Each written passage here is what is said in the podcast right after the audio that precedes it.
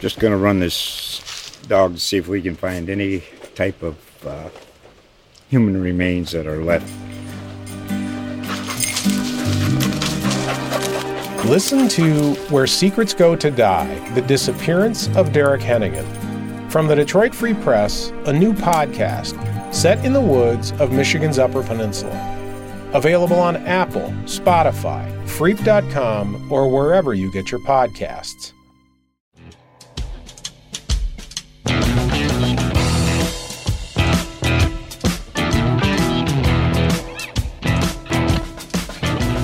Hello, and welcome to the Forward Press Podcast presented by GolfWeek.com. I'm your host, David Dusek, and this week my very special guest is Ryan Moore. After having a hugely successful amateur career in winning the NCAA Individual Championship, the U.S. Amateur Public Links, and the U.S. Amateur in 2004, Ryan turned pro and has now won five times on the PGA Tour. He was also a member of the 2016 Ryder Cup team where he scored the winning point to clinch the cup for the United States. Ryan and I had an opportunity to sit down and chat before a PXG event in Scottsdale, Arizona last week.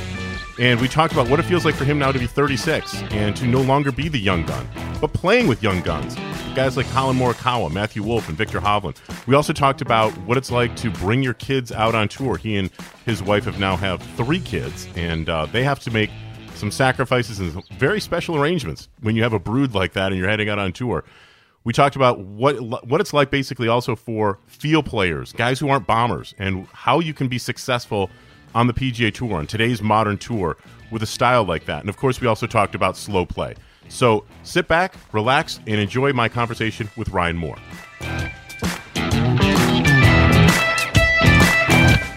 Get stronger, hit longer, and end pain with Golf Forever. Created by Justin Leonard and co author of the Younger Next Year Back book, Dr. Jeremy James, Golf Forever is the take anywhere online golf fitness program that helps you build a body primed for golf. It's simple, safe, and it works.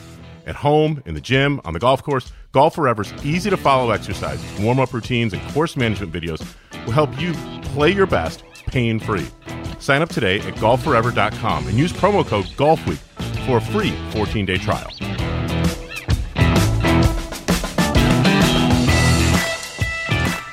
So I'd like to welcome Ryan Moore to the Forward Press Podcast. Ryan, good morning, and uh, welcome to lovely Scottsdale, Arizona. We're here at um, Scottsdale National Golf Club. Welcome. Oh, thank you. Happy to happy to be on. Where did you come in from? Uh, I saw you sort of slink. Actually, slinking is a wrong word. That's got banned. You quietly made your way through a dinner last night after you arrived.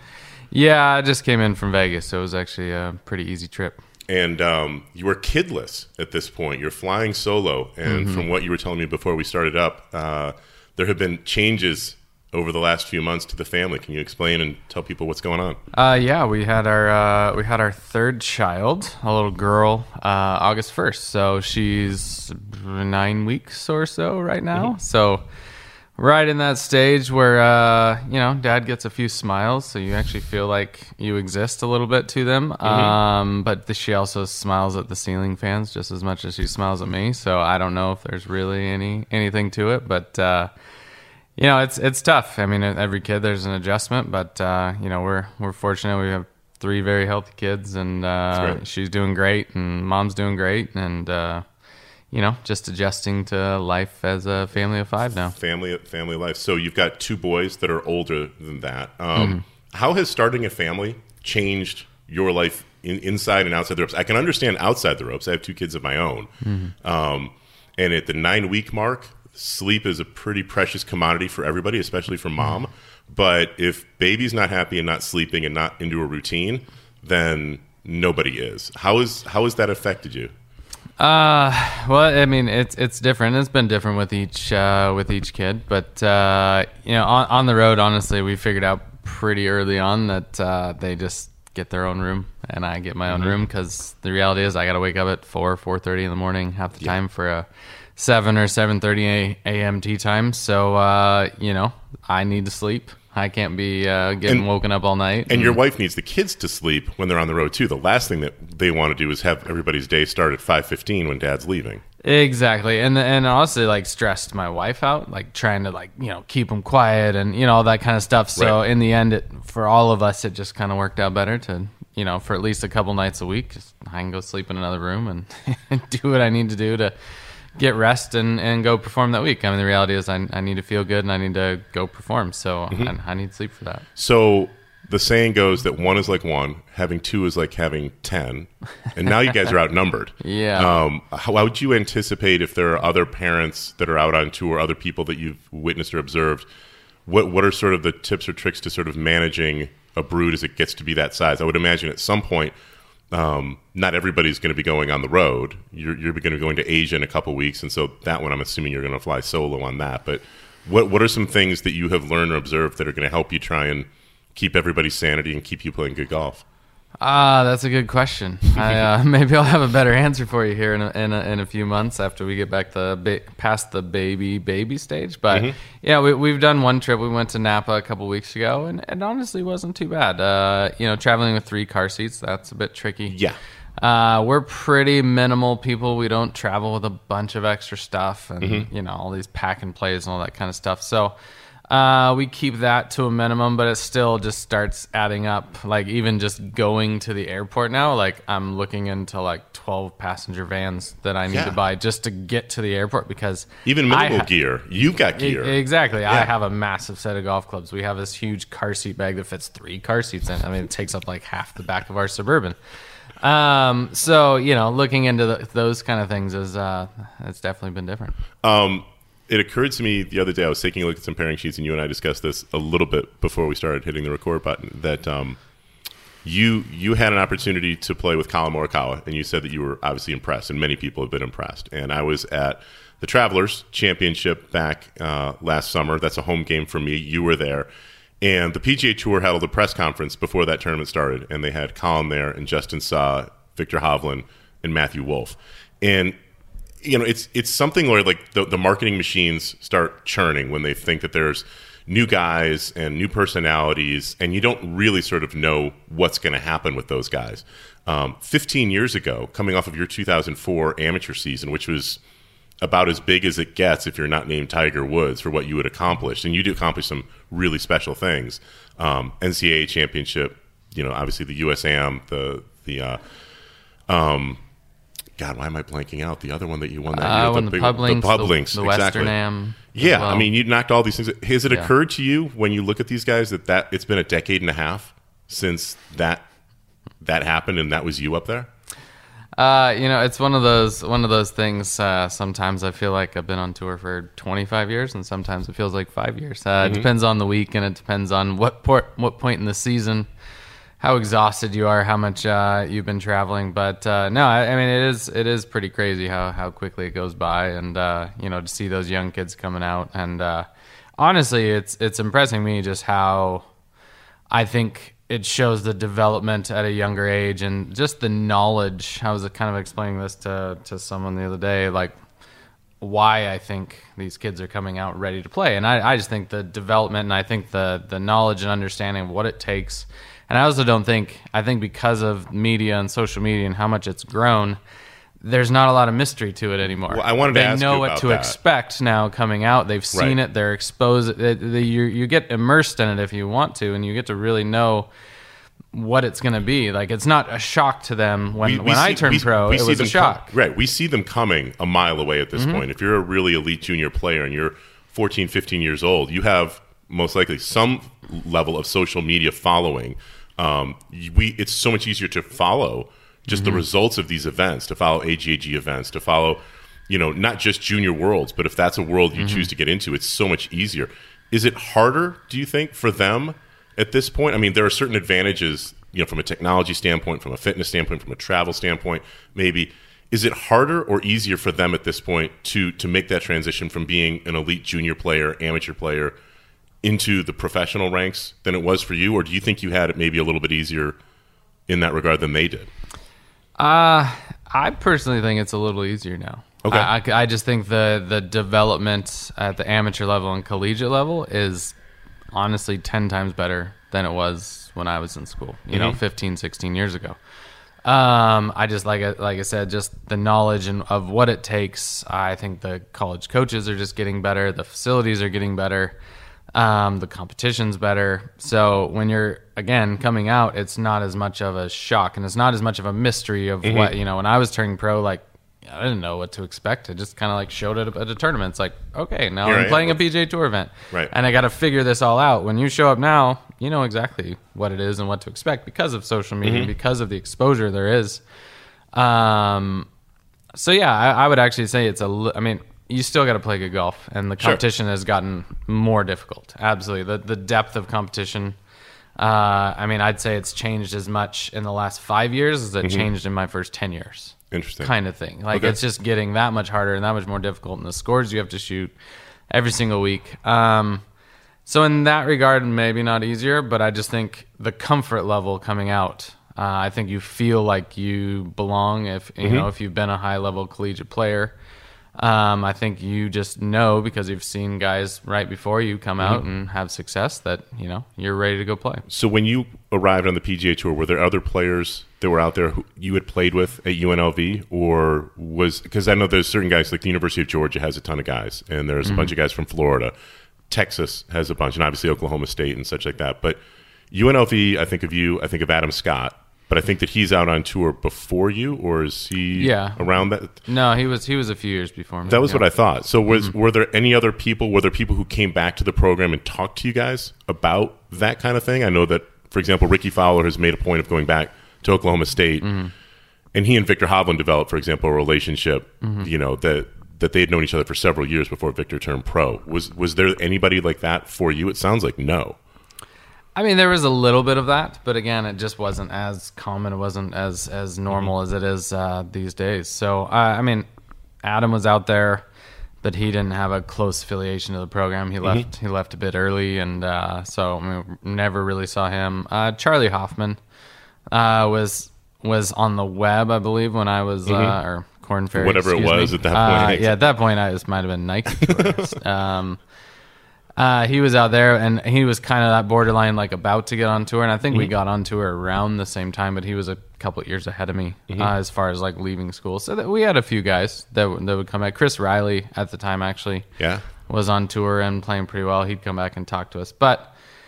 Again, I, I just think it's a comfort level because of media and social media exposure. Um, of just you just know what a PGA Tour event is like before you get there because you get fully immersed in. There's so many things and so many, you know, just the small PGA Tour media stuff that they do throughout the week. It kind of makes you see what a, a real week on tour is. It's it's a machine that some people maybe aren't quite aware of. When was the point in your junior career or whatever when when you realized you could turn pro and this this could not just be something you might dream about doing, but it was probably going to be a reality.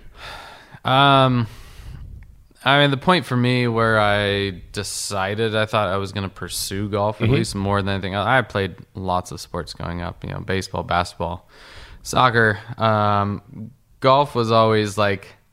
I wouldn't say my side thing. I was mm-hmm. I was always something I good at, but I, I liked other sports more at different mm-hmm. times. I liked basketball more for a while. I liked baseball more for a while, and then that was probably by season. You know, in the winter, I grew up in you know the Seattle area, so the winter golf was not really an option. Not really an option. no, Uh, from I mean, Syracuse, New York, I can yeah, relate. you could you could hit balls a little bit. You could get a nine in here and there when the course wasn't too frozen because we didn't get a lot of snow, but it was just cold. It wasn't was not, pleasant to be not out nice I'm to be sure. outside. Yeah. So, um, but around 15, I was a freshman in high school. I went to a very small private school, but uh, I got to play for the big local, you know, 4A big Mm-hmm. high school uh, because my school didn't have a team, so I just basically played for the team or the Mm-hmm. school that I would have gone to.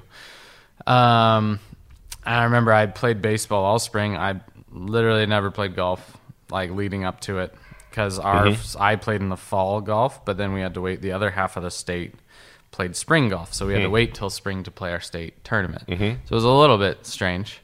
Um, and so I played baseball all spring as as a freshman, and I think I got to hit balls a couple times leading up to the tournament. I mean, I, mean, I think really I went and played 18 holes um, the day before the tournament as a practice round. Right. And that might have been the only 18 holes I'd played for three or four months leading up to it.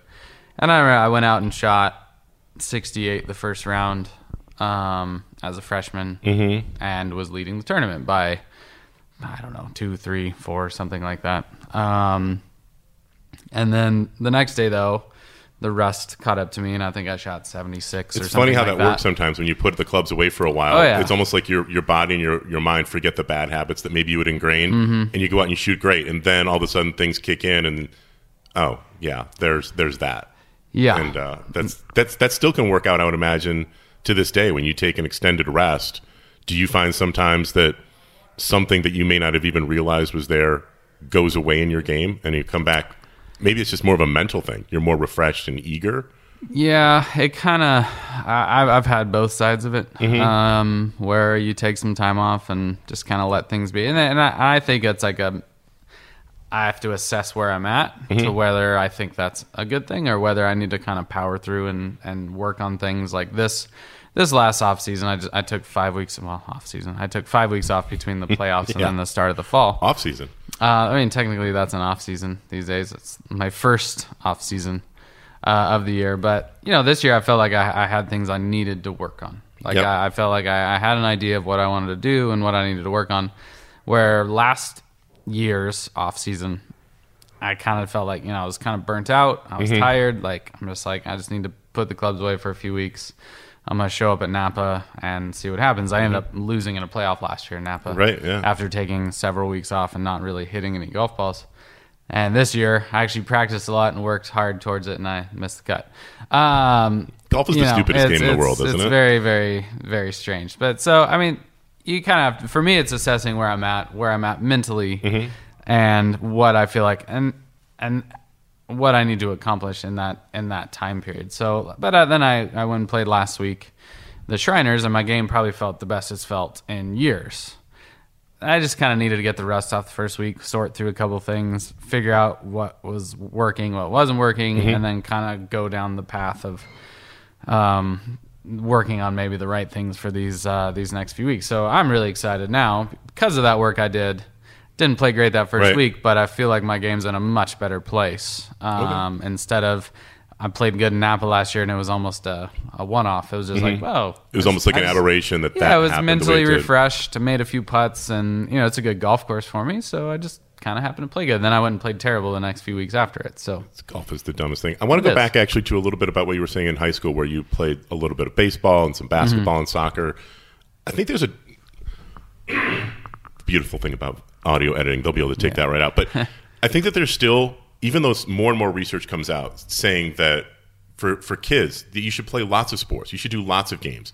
There's a temptation um, for parents to think my son or daughter's 14 or 15 we need to be all in on golf or all in on basketball or whatever it's going to be there's oceans of research coming out saying that that's actually not the case that it's that the specialization should probably take place later you mm-hmm. know in, in life how much do you sort of look back and maybe at the time you weren't consciously thinking those things but do you look back and realize yeah it was really good that i played baseball? Or you could make an argument that you showed up at that state tournament and you were rusty and hadn't played quite as much golf looking back on it now but playing basketball in the winter was probably a good thing long term. Do you do you sort of buy in on that? Or do you think that at some point you know you've, you've got to sort of really just sort of specialize in and to some degree the earlier the better for a specific sport like golf where it's it's so special in what it what it demands of people Uh, I mean, for me, I, I'm on board with playing as many sports as possible.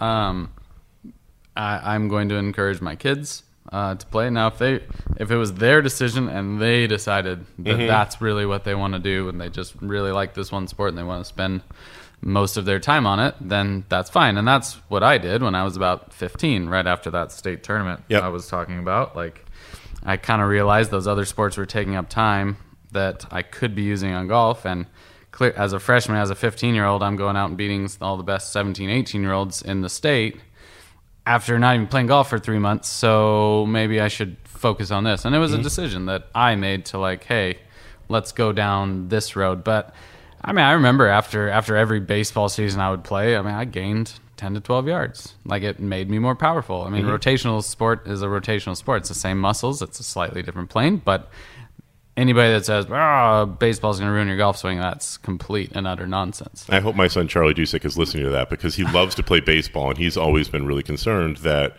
if he starts to play golf, that it's going to be something that louses up his swing. And I agree that rotational speed that he actually gets from baseball is an advantage. I, I don't know if you've ever been up to Lake Tahoe for that tournament that they have with the. Mm-hmm. So I went up a couple of years ago, and the guys who really are some of the best players are the hockey players. Right. And they, I, I had a chance to play with Mario Lemieux once, and he really moves it. I mean, that mm-hmm. ball is just flying, and he has such an awareness of where the club face is throughout his swing, and that's no accident. I mean, if you're going to hit a mm-hmm. slap shot, if you're going to have a wrist shot or be able to pass a puck, you have to understand where this flat surface is meeting this round puck and be mm-hmm. able to control that. And once he gets, I would imagine, a few basic principles, like okay, like the hit down to go up, and all the other things that sort of goof out every other player, gets past that, all that training and all of that specialization that he had for hockey comes beautifully into golf. And yeah, I think there's that stigma that it's it, it doesn't work, but it really does, doesn't it? I, I, I think it does. Um, it was my experience uh, growing up, and I had no zero negative effect on me. You know, my golf swing didn't affect my baseball swing. My baseball swing didn't affect my golf swing in a negative way. You know, playing basketball all the winter was great conditioning for me, keep you in good shape and keep you moving. Um, so yeah, for me, it was it was it was definitely a, a huge positive, and I'm going to encourage my kids to play as much stuff as possible. And if there's, I mean, it's kind of ridiculous these days. Like some of the stuff I hear about, like you know, if you play on a club team, you can't play on your high school team. If mm-hmm. you, all all of this stuff, and I'm just like, come on, you're making professional s- athletes out of 14 and 15 year olds. Like, Yeah. calm down. They're not professional athletes yet. Yep. Let them go live. Let them have fun.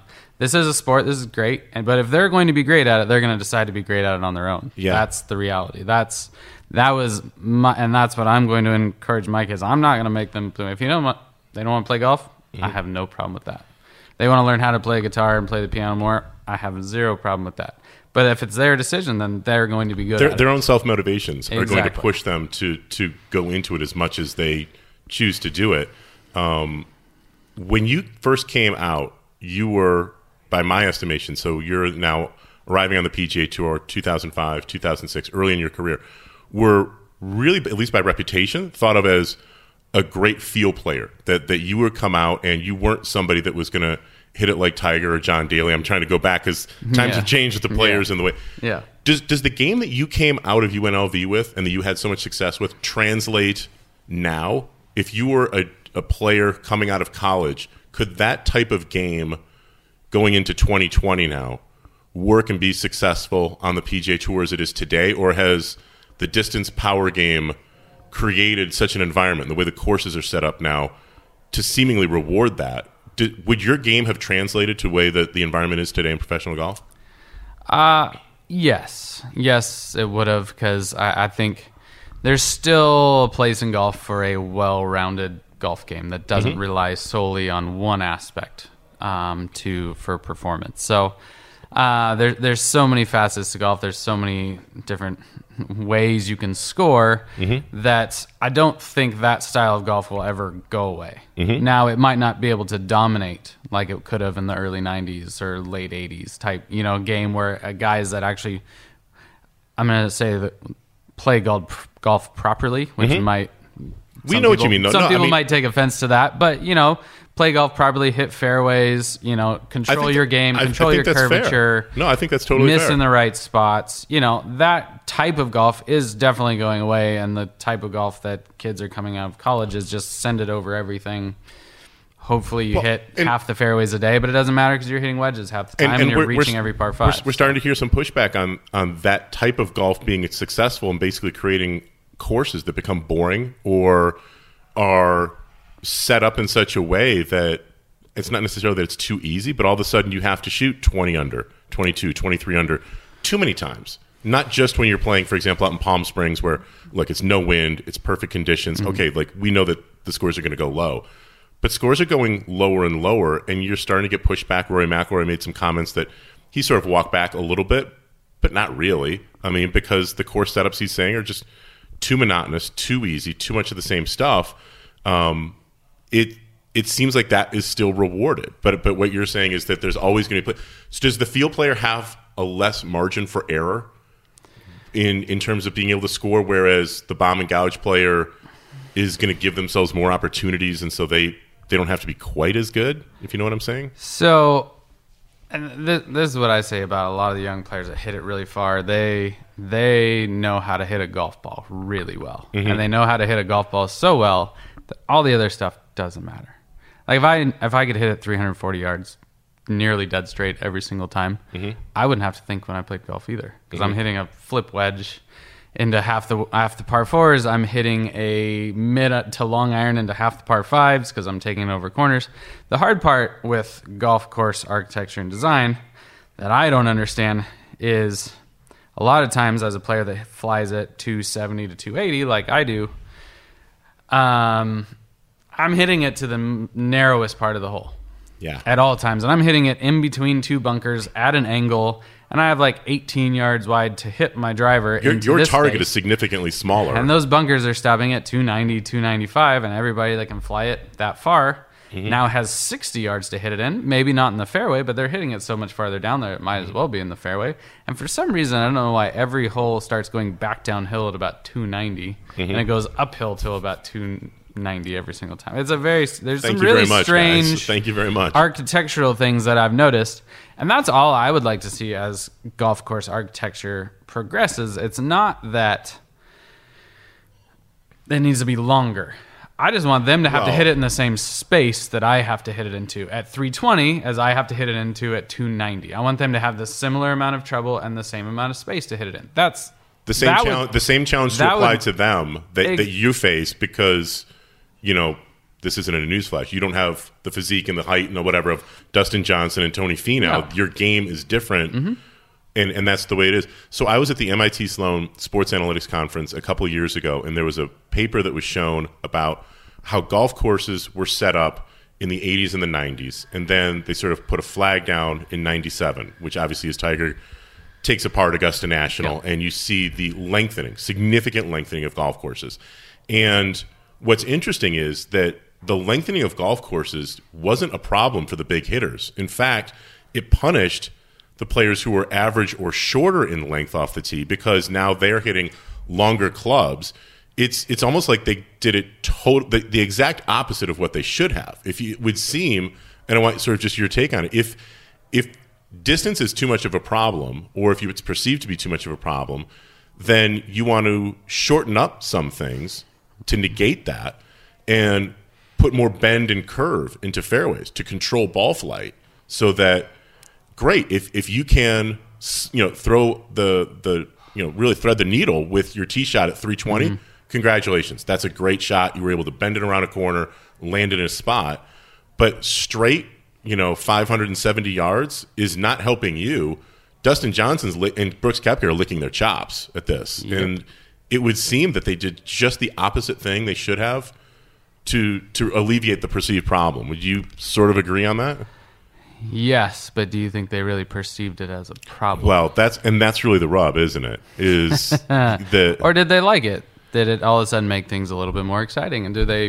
I'm not saying they purposely went out and changed everything to make those type of players win golf tournaments, but they certainly. Uh-huh. but that like, style was point, perceived to be entertaining. exactly, and they certainly made it more difficult for a player like me to win a tournament. Now there's a select handful of tournaments a year. You know, Well, and that, that was going to be my next question. courses. I'm not asking you to throw necessarily any venues or tournaments under the bus here, but what are some of the ones that you look out on your schedule that you look forward to the most? What What are some of your favorite events to play? Um, I mean, there. Let's let's see. I love Riviera. Um, it's again, it's not crazy long, Mm-hmm. But there's what you talked about. There's there's enough curvature. There's enough angles. Um, It makes you think. You have to hit proper golf shots. You can't just send it Mm-hmm. over everything. Um, uh, Muirfield Village is one of my favorites. I feel very similar about that. Again, they're pretty big fairways, but there's enough angles and there's enough, um, you know, dog legs and stuff like that. And, and that's the difference. I mean, I do enjoy like a Hilton Head. I don't particularly play well there, but you know, it's crazy to see that that's not a very low scoring golf course. And it's the shortest one we play all year. Um, but it forces you to hit it to certain spots. You can't just hit it all the way down there every single hole and have flip wedges in. There's some, you know, 400 yard par fours. You kind of have to hit it over here to the side and have a eight iron in just for the angle and trees and that kind of stuff. Um, San Antonio actually, which is a pretty long golf course, but I like golf courses that uh, you can miss it 10 yards, but you can't miss it 20 yards offline. Mm-hmm. And that's one of those golf courses that go you can go ahead and hit it down there, but if you hit it out of play a couple times a day, you're gonna you know it's it's costing you, and that's only about 20 yards offline on just about every hole on both sides. So Are there are there any venues where the tour no longer goes where you wish you could go back? I mean, I, I sort of think about some of the venues and it I don't know if based on what you're saying, for example, if Castle Pines up in Colorado would have been one of those places. I always thought it was fun, just if nothing else, to throw a Stableford scoring system, Right. You know, into there. There's, in my opinion, not just not enough variety.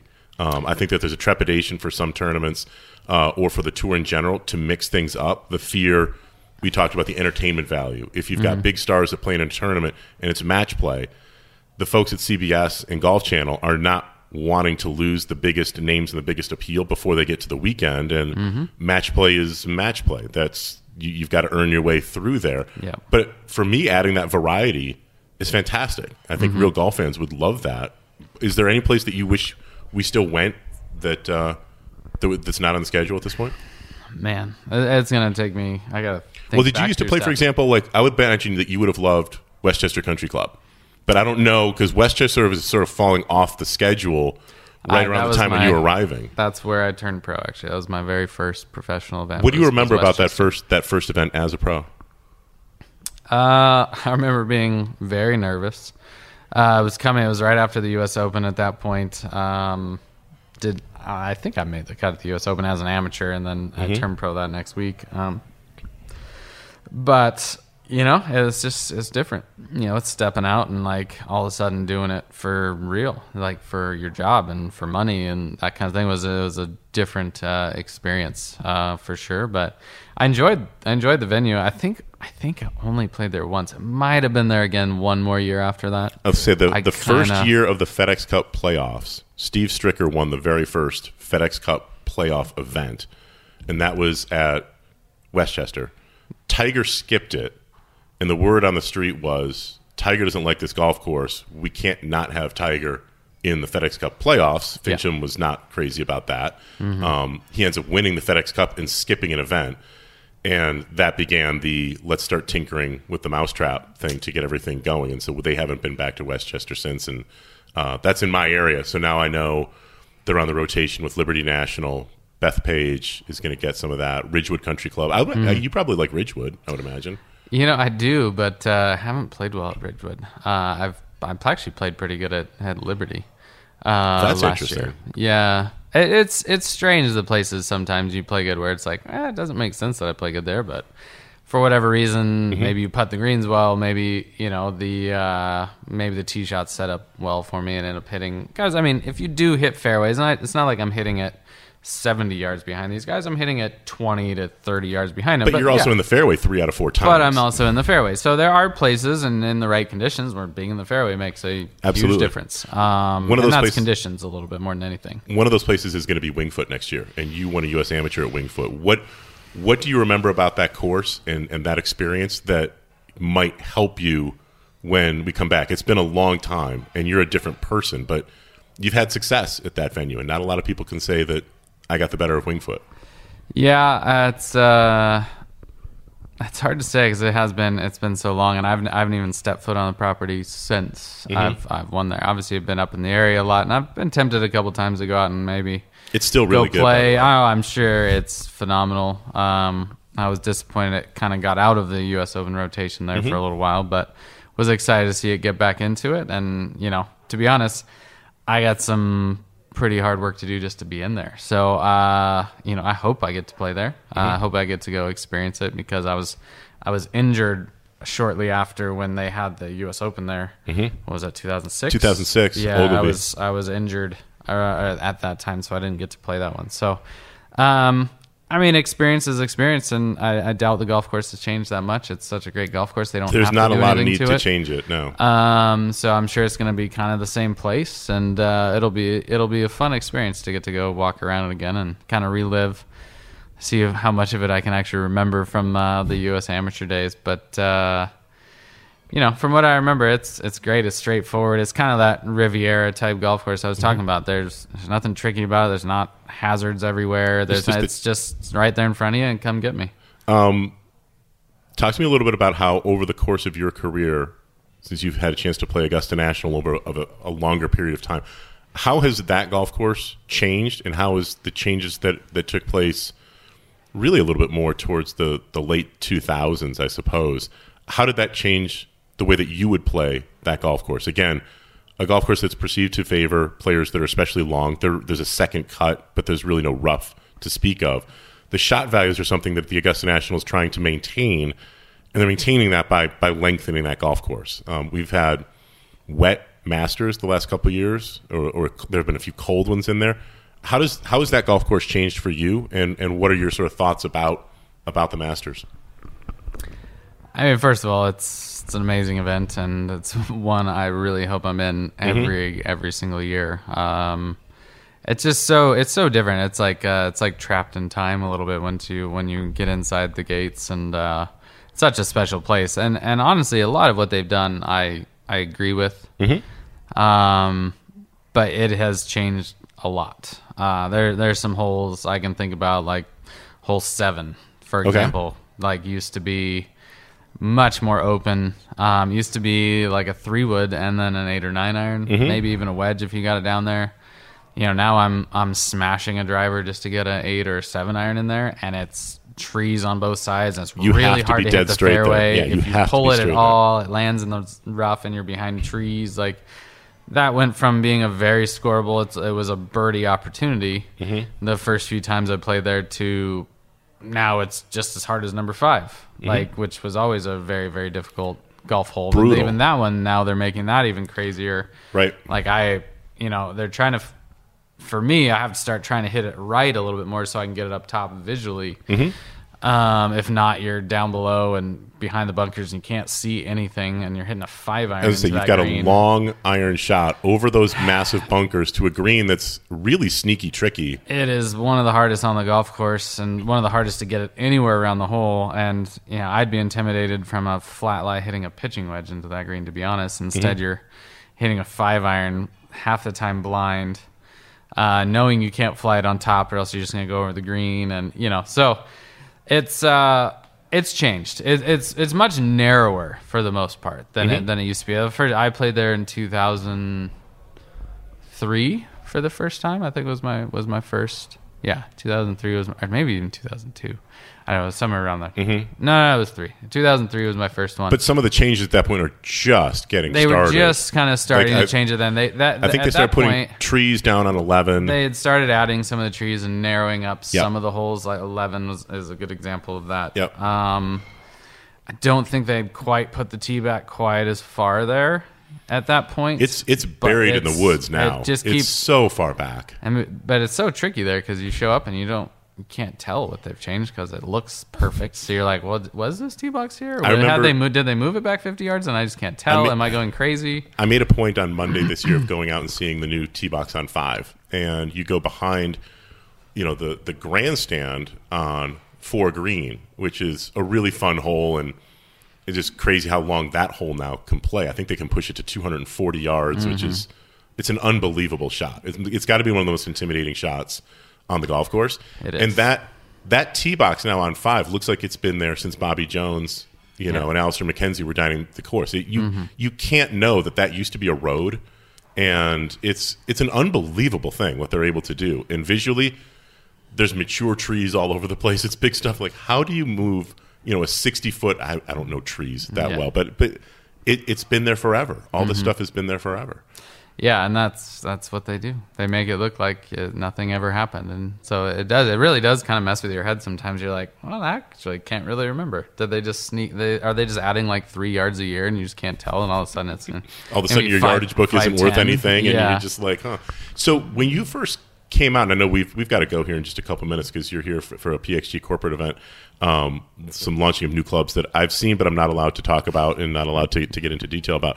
Um, you were known again, sort of getting back to the feel play, but you some players scribble down copious notes in their yardage books, and when you first came out.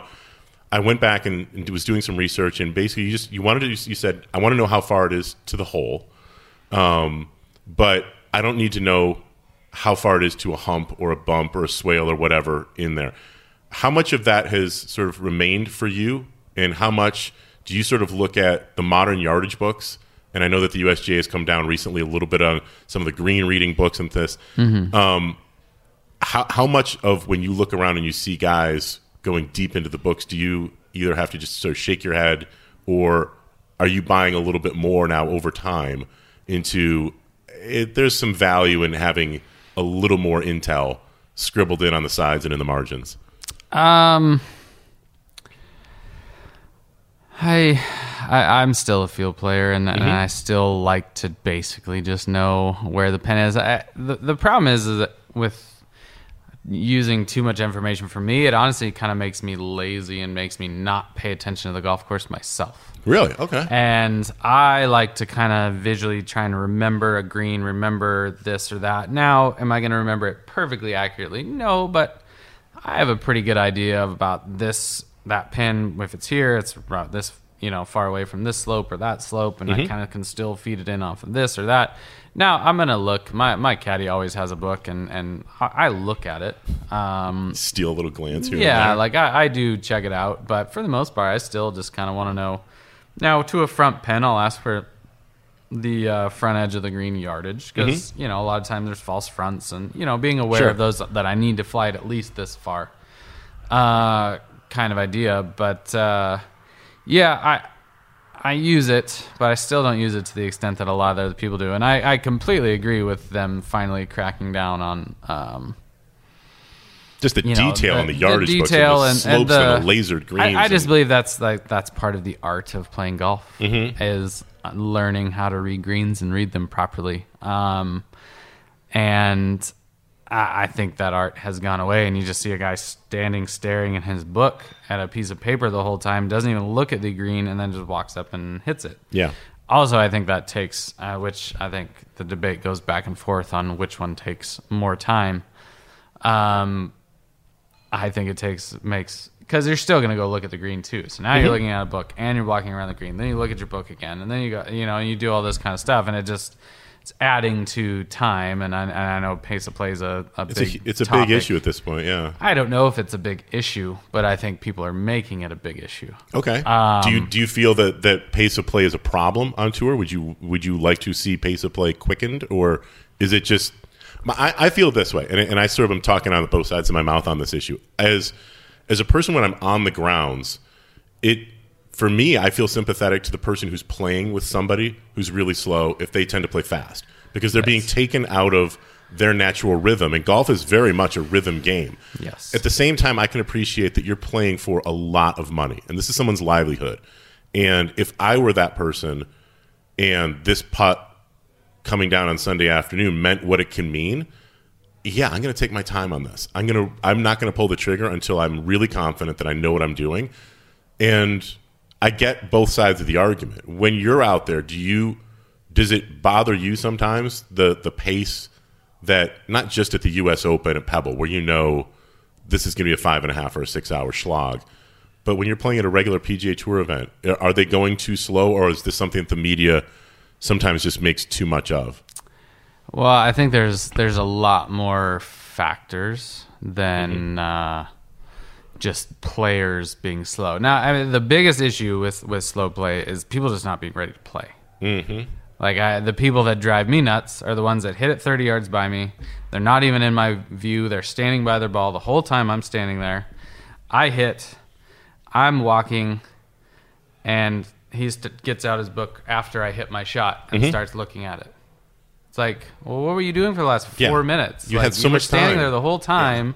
Just be ready to hit your shot. Like Yeah. that's if we are just all were ready to hit our shot when it's our turn. Now sometimes you can't. Like sometimes you're right in the person's way. You got to stand 20 yards That's out of the way. That's pretty rare, though. But like for the most part, you can be pretty prepared. At least have a number. At least have other mm-hmm. stuff. Like if I'm second to hit, I already have my number. I already have my club. I have now. I'm waiting on wind for the exact moment when I'm stepping in there, which you're going to debate. But you're not little bit. taking three minutes to finally step in there and No, pull like the trigger I'm, on this thing. Mm-hmm. I'm ready to hit within a minute after the, another person hit every single time. And I think, weirdly enough, I think across the board, if they gave us more time, I think might actually be better. And I, and I know that seems How, very that- say, explain that one. I, I think if they just went a minute per shot across the board, Mm-hmm.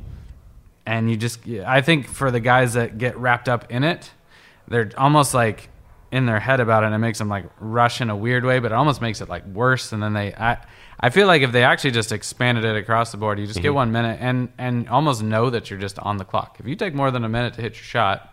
Barring crazy circumstances and moving Unique stuff around, stuff, and that's exactly. another factor. I'm like, we got people, we got buildings everywhere, we Mm-hmm. got stuff that we end up against, and we're trying to take like.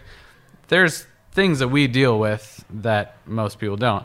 The biggest issue with pace of play is course conditions that we play in. We're playing on greens that are so fast you can barely breathe on it. Hundred percent. We're playing in tough conditions. We're playing in long rough. We're playing all of this kind of stuff is what adds to. And we're playing 7,800 yard golf courses that we have to walk 100 yards backwards after every single green Right. to go back to our tee box. We played on a golf course last week in in Summerlin in Las Vegas. And the first two rounds, I think we played in about four hours and 20 minutes. And on the weekend, we played twosomes. We played in four hours. Hallelujah. How is that, that? How is there an issue with pace of play when you look at Mm-hmm. something like that? There's not. It's about the golf course and Well, the so- conditions more so than anything. Again, getting back to the misconceptions as opposed to the realities. If you slowed the greens down, pace of play quickens. Oh yeah. There, it's one of those things where people just there's again. Well, I, oh. I don't know that's necessarily the monotony of it, but I think that there is a perceived like the greens from week to week need to be almost like maintained at a certain speed, and they've gotten nothing but tucking the pins more. The greens have gotten firm. Agronomy has made it so that they can keep grass so velvety smooth at such a mm-hmm. pace. And some of these places you had mentioned, Liberty National, like you, you're bearing a Buick on every green, so there's mm-hmm. so much movement and so much speed. There is, and we're we're hitting. The reality is with with the speed of greens is you just don't have tap ins on Right. greens are rolling 12 and 13. All of a sudden, you hit a great putt from 20 feet. Now you have a four footer coming back. Yeah, And a four footer is very different than an 18 inch putt or a two foot putt. for sure. you actually like especially There's that speed that and there's a little bit of wind like the Yeah. ball moves with the wind on greens of those speeds and like now you're just factoring in more stuff and now you're treating that four footer just like you treated that 20 footer Mm-hmm. or if you had an 18 inch putt you're just stepping up and knocking it right in Yeah. if the greens are rolling 10 and a half or 11 now i agree i think we should have fast you know greens i have no problem with that but that's a big factor for the Yeah. why it takes longer like Yeah. there's guys you're just going to take more time on those putts Did you see? Um, there was a, a video that made its way around both Twitter and um, Instagram about a week ago. It was over the weekend right now, and and it was of Lee Trevino standing there by his bag, and I forget the the term where he was. It looked like a British Open just from like the way that it was shot, but it was something mm-hmm. that was in the early seventies, and it took him about nine seconds. I might have it wrong. It might have been like literally like eleven seconds. Standing with the caddy, reaches in, pulls out what looks like a five wood, tosses the head cover back down, steps in, one waggle, bang. Mm-hmm. And everyone's like, you know, th- this is what it looks like to play ready golf. I mean, there wasn't, it was a different time, but it was something to sort of see when it's, you, you've had some players who have gone through and it's like three, four minutes for a putt. You're like, oh my God, this is glacial. The thing of it is, though, for the person who's on te- watching it on television, they don't see it Yeah. because CBS and Golf Channel are cutting to different action. Let's Right. go back and show you this what happened 30 seconds ago. So Right. pace of play is is an issue for you as a competitor. It's it's an issue potentially for people who are spectators because they want to see action. Um, but it doesn't seem to really be a big problem with with the television broadcast.